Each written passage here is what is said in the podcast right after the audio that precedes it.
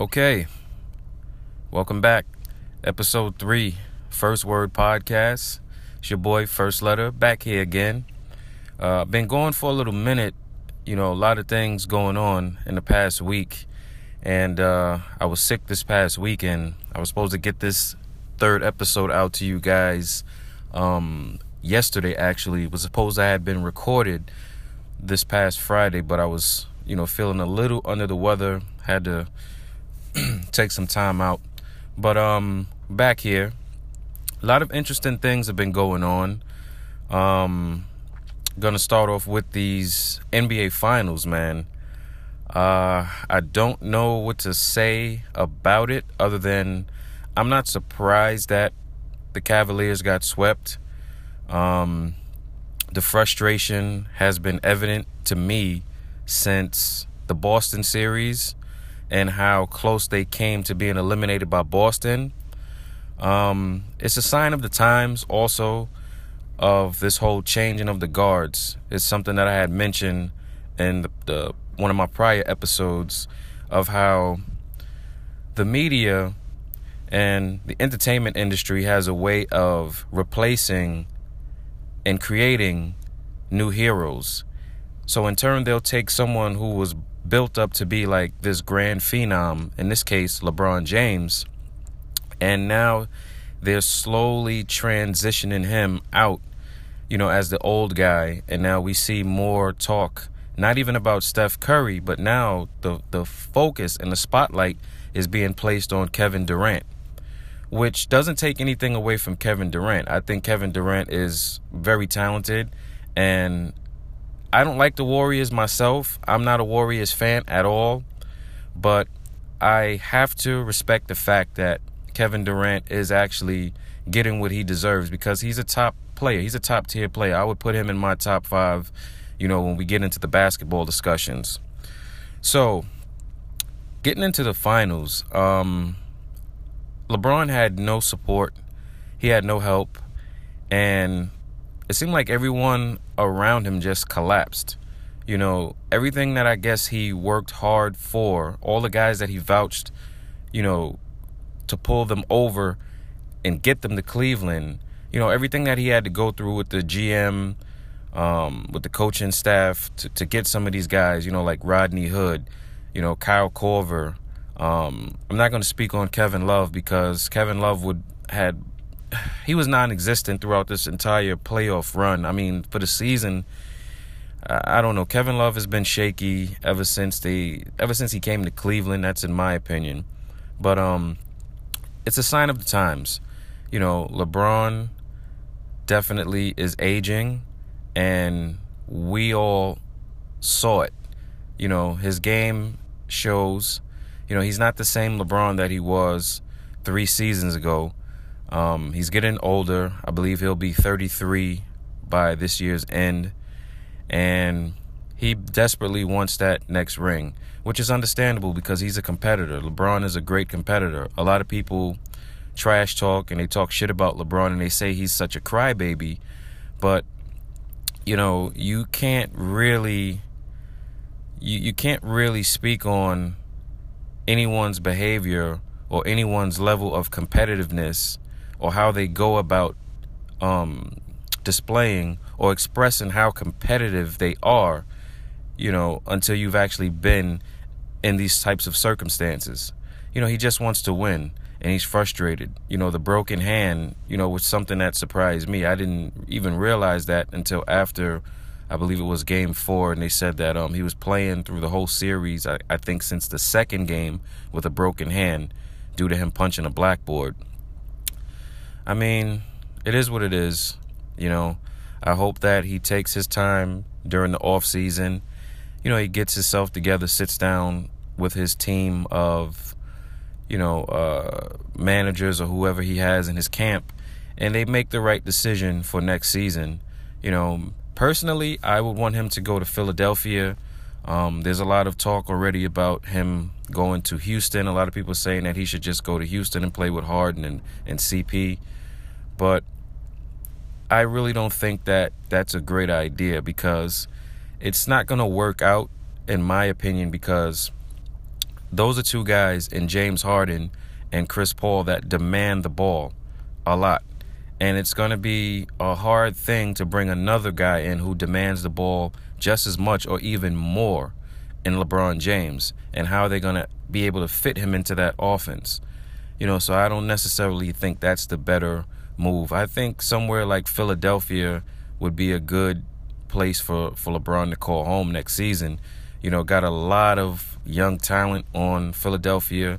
You know, they they've proven themselves you know, this whole playoff run that they've embarked on, you know, even though it was short lived, they still proved themselves. And I think Philadelphia has the potential to be a great team moving into the years ahead.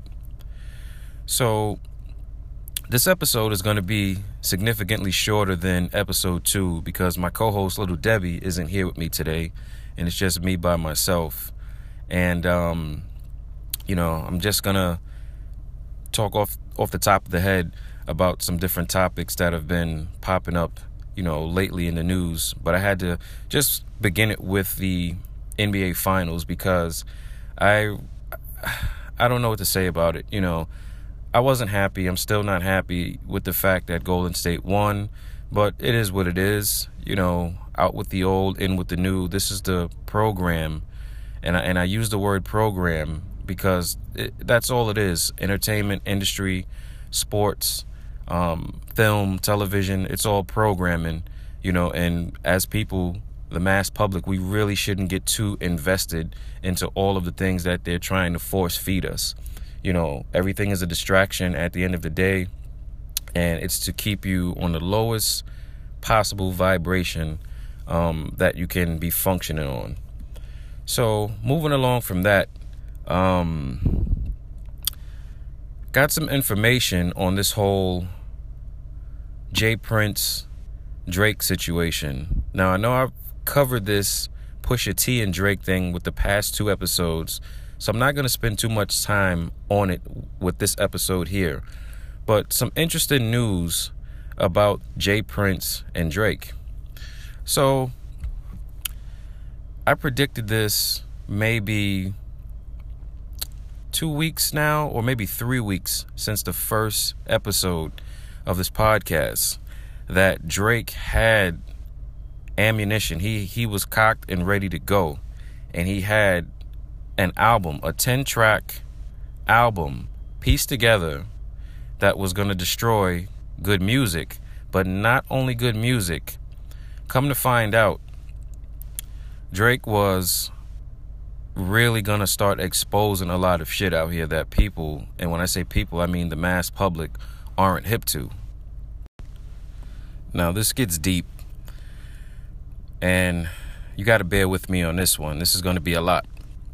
So, apparently, Drake pulled no punches, the gloves came completely off. And not only exposing Kanye West, Pusha T, but a lot of our favorite rappers and a lot of the most lyrical rappers out here in the music industry in terms of having ghostwriting. Now, I've heard that Drake mentions Will Smith and how Will Smith never, even to this day, never wrote anything that he's ever been on, and how Will Smith has always paid top dollar to have the best rappers, the best lyrical rappers, write for him. And it went as far back as to throw Rakim's name into the mix now um, in this in this this record, and how Rakim wrote lyrics for Dr. Dre and the real reason behind Rakim losing his deal with Aftermath was because he no longer wanted to be just a ghostwriter and he wanted to come out with his own projects, and Dr. Dre really wasn't trying to have that. Now, I don't know how true this is, but you have to understand something. For J. Prince to want to get involved in something that has nothing to do with him, technically, because it kind of does have something to do with him with Drake being connected to him and being connected to rap a lot. You have to first understand who J. Prince is and how long he's actually had his foot in the door in terms of the music industry. Not just hip hop, but in terms of the music industry. So J. Prince has been around to see a lot of shit, been through a lot of of shit himself personally, and has also been in a position where he tried to broker a sit down between Tupac Shakur and Biggie Smalls before their untimely demises. So, if a person like J. Prince, an OG, if you will, in the game, has to step in because of records that are being, how can I say, records that are being put out between rappers, the information on there must be so damaging and it will mess up a lot of money, not only for him, but it will mess up a lot of money for a lot of people. So he had to step in on some SOS type shit to tell Drake, listen, cut it, end it right now. Because one thing that Drake also was going to do, and this shit is is really deep, and this is something that I'm gonna explain to you after I make this point. Drake was also gonna get into the fact of the Jewish influence, the heavy Jewish influence within the hip hop industry, within the entertainment industry as a whole. And Drake was going to expose, again, some of your favorite rappers who are out there doing sexual favors, um, who've had to go through uh, perverted rituals to get their deals, to get a lot of promotions to go their way, to get a lot of these seven figure checks. It, the shit is very, very, very messy. And I can understand why J. Prince had to step in and intervene because it would have gone to a place that was further than where it is right now. And it, it would have made the atmosphere and made the climate more difficult for not only Drake to maneuver out here and to earn a living, but it probably would have fucked up a lot of things for J. Prince as well. Now, going back to the heavy Jewish influence within the music industry, I talk about this in private almost every week with my peers and with people that I know, even with little Debbie. Like, I discuss this with her all the time about some of the sick things that go on behind closed doors within this industry. Now, I wouldn't be surprised if he came out and said, you know, I don't want to call any names, but let's say there was there was an alleged verse aimed at Kanye in where Drake alludes to him actually giving one of these Jewish guys a hand job or something like that. And for me, it doesn't surprise me because this is the type of thing that's been happening for years. It just doesn't see the light of day because this is not the shit that they want to put out there. You know, but um if you look at certain artists, you know, I'm going to use Young Thug as an example. If you look at an artist like Young Thug, okay, why is this young black man, right, consistently walking around parading himself in women's clothing, women's garments, but he's one of the highest paid artists out here. You got to think about that and question it. So it wouldn't surprise me if he did come out and say these things, but it would probably shock a lot of the mass public and a lot of the fans who aren't, you know, tuned with this this knowledge. But um, you know, it would really do a lot to destroy other people's living situation in terms of how they earn their money, I should say. And it would really hinder Drake and in terms of his deals or what he might have had on the table um, in the future. You know, because people don't realize, but Drake is half Jewish himself. So he's in tune with a lot that goes on within the Jewish community. And I've said this time and time again to people, not on this podcast. This is like the only time that I will speak on this unless I have to bring it up again. But there is a extremely heavy Jewish influence within the music industry. You cannot go anywhere within the music industry or within the space of entertainment, whether you are a producer, whether you are an artist, singer, actor, any type of classic excuse me, classically trained musician without going through handlers, if you will, or gatekeepers within this industry. It's just that real and it gets deep. I myself, you know, I, I, I produce records, you know, among the other shit that I get into. And there are a lot of things that I don't get credited for because it's just the way it goes. A lot of records, a lot of tracks that I've submitted in the past, you know, it'll start off like, you know, I work them up, I do the arrangements, I produce everything, I send them in, I submit them, then, you know, I have to take, I have to take a hit because it will go on to someone else's project, and I will not get full production credit or I won't get production credit at all. I'll still get compensated for it, but I just won't get the credit that I'm supposed to get. And this type of shit happens all the time. But if you're not on that superstar level, like say a Drake, this is going to happen to you until you get there. But it's a question of what you are willing to do in order to get there.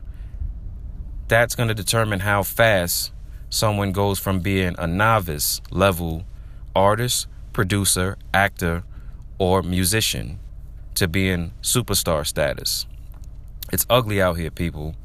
And I totally understand why J. Prince intervened and he stepped in because at first I thought it was a little corny that J. Prince actually did that because what it felt like to me was, you know, when kids bully each other, right? And the bully gets hit to the point where he can't take it, and the bully goes for his older brother or the bully goes for his dad to come and kind of intervene or to step in. But no, you were being the bully and then you run and you go to get someone to kind of like squash it. I thought that was the situation. But now that I have the new information that was brought to me, it all makes sense. It's for the greater good that this shit stops. Because honestly, I think if Drake were to release an album exposing not only artists, um, but exposing the industry as a whole, I think he would have had a much bigger problem than his Adidas deal going through or issues with Pusha T. Because there was even an alleged shot at the Kardashian witch coven. And I speak about this all the time to my peers again and in private about the Kardashians. So it was alleged that Drake also took shots at Kim and the entire family. And a lot of people may think the way that I do in regards to the Kardashian clan. You just have to simply look at the history of the men that have come in contact or who have had dealings with the women in this family and who have been laid to complete ruin. The only person that I give props to that has actually got in there and got out just as soon as he has is Ray J. Because you got to think about it like this Kanye West went from college dropout, Mr. Pro Black, you know, very militant in the way that he moved. You know, you could even feel his passion in the music to where we where we are at now in the current state of his career you know the music isn't the same. It's very soulless. It's it's hollow. You know even though the records have a lot of kick to them you know sonically the records are very shallow. They're very hollow. It's missing that substance that made Kanye a favorite of mine and inspired me to want to produce records in the past you know and I brought up Lamar Odom before and I'm not going to get into that but you look at Lamar Odom study his career in terms of him being drafted into the NBA up until where he is now. It's very scary. So I understand again why J. Prince had to intervene and had to step in and tell Drake to call it quits because people were definitely gonna get hurt if Drake would have just had let this shit fly. Honestly. But my advice to any person out here who's inspired to become, you know, the next professional athlete or the next professional actress, actor, musician, rapper, producer, or what have you. Do what you do and look at it from a perspective of having fun because it's always great when you have fun and you do what it is that you love to do. You put your soul into it, but don't ever put your integrity up for grabs because a lot of these celebrities that you see, they are doing a lot of wild, sick shit behind closed doors, and it's not really what you think it is. I've been in situations myself where I've had managers and I've seen things, and I can tell you this hip hop itself isn't what a lot of people think it is. There are no, absolutely no tough guys out here in hip hop music. I think the last set of tough guys we had in hip hop, they are all done away with now. DMX is locked in jail. Um, the LOX, I don't know what's going on with those brothers. They have juice bars and things like that. Um, LL Cool J, he's complacent with his, you know, acting career, and he's an elder statesman anyway. Um, you know, just a lot of the older guys that we had. My brother, Prodigy, dead and gone. Okay, Mobb Deep. You understand what I'm saying? Tupac, again, big, gone. Wu Tang. These guys all, are all older statesmen in this game. These are the elders. So now it made room for a lot of the infiltration within the music industry. There are no tough guys out here. It's all image. Everything that you see, down to what you hear, is all a facade. And it's all designed to program you and to keep you at your lowest level of vibration. So, without sounding too much like a conspiracy theorist, I'm going to wrap this shit up right now because I know y'all tired of listening to my dry ass. so, I appreciate you for tuning in again this week and listening to episode three. I will be back again with episode four a lot sooner, you know, unless anything else comes up. And uh, oh, yeah, before I, I, I get off of this, I gotta send out a big shout out to EA Sports and Visual Concepts 2K Sports for allowing me the time out of the busy schedules that both of you guys had for me to pitch my ideas for the soundtracks for NBA 2K19 and NBA Live 19. I appreciate you wholeheartedly. All of the game developers that I've been nagging, all of the music coordinators that I've been harassing. I appreciate you guys 100%. And uh, I'll be back next year when you guys are ready to start on Live 20 and 2K20. I'll be back again with more harassment. And this time, you'll have no choice but to, you know, run with my ideas. But again, thanks again to EA Sports and also Visual Concepts and 2K Sports. You guys are awesome. So this is your boy First Letter, First Word Podcast, signing off.